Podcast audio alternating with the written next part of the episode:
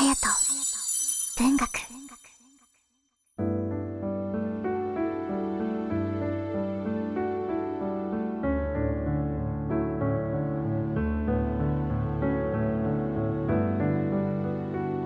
皆さんいかがお過ごしでしょうか？8月21日月曜日の夜です。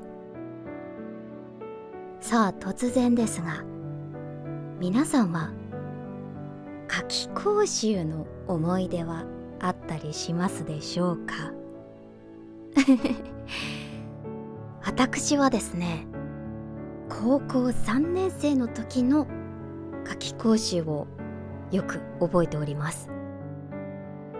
というのも通っていた塾の担当の講師の先生があまりにも人気で近くの校舎の抽選か何かに多分外れてしまって唯一当たったのが東京新宿校だったんです。緑の大都会出身といいますがそこで育った高校生がコンクリートジャングルの東京の塾に夏季講習の間だけ行っておりました。その期間は本当にいろんなことがあって今ちょっと振り返っただけでもあ結構ドラマチックだったなぁと思っております。ただこうして思い出してみると私が田舎者だったからそう思ったのかもしれないのですが周りの学生の方々が本当にキラキラして見えたんですよ。アニメの異世界転生したら〇〇みたいな感覚をリアルで味わいました。お得感のあるようなほんのり甘い夏季講習の思い出です。皆さんはどんな夏季講習の思い出ありますでしょうか？それでは今宵もとリラックスできる空間を一緒に作っていきましょう。あやと文学では皆さんのつぶやきでのご参加をお待ちしております。SNS などではハッシュタグあやと文学。あやは漢字で色彩の際と書きます。にひらがなのと漢字で文学。ハッシュタグあやと文学。ハッシュタグあやと文学でつぶやいてくださると嬉しいです。それでは今宵も。好きなことを好きなだけ。ハッシュタグあやと文学でつぶやいてみてください。それではスタートです。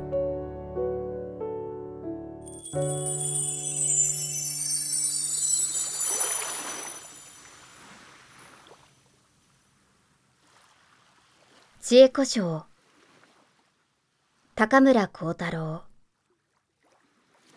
あどけない話。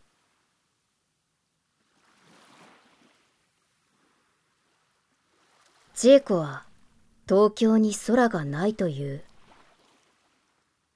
本当の空が見たいという。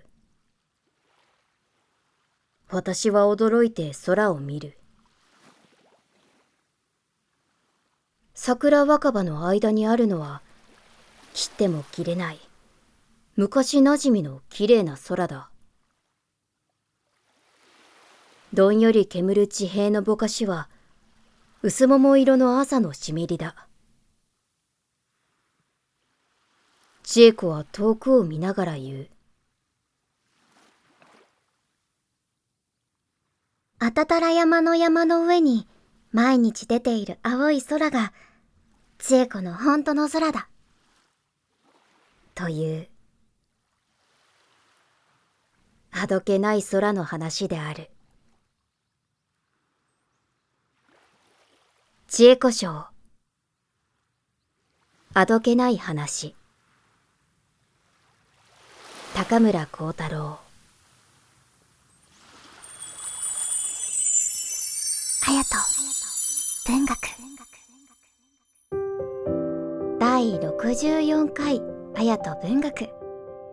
今宵は高村光太郎作知恵古書の中からあどけない話を読ませていただきました。いかがだったでしょうか？皆さんにとっての本当の空それは一体どんなものでしょうか？もしかすると記憶の中にあるかも それでは。ハピレンナ今を今を。今を。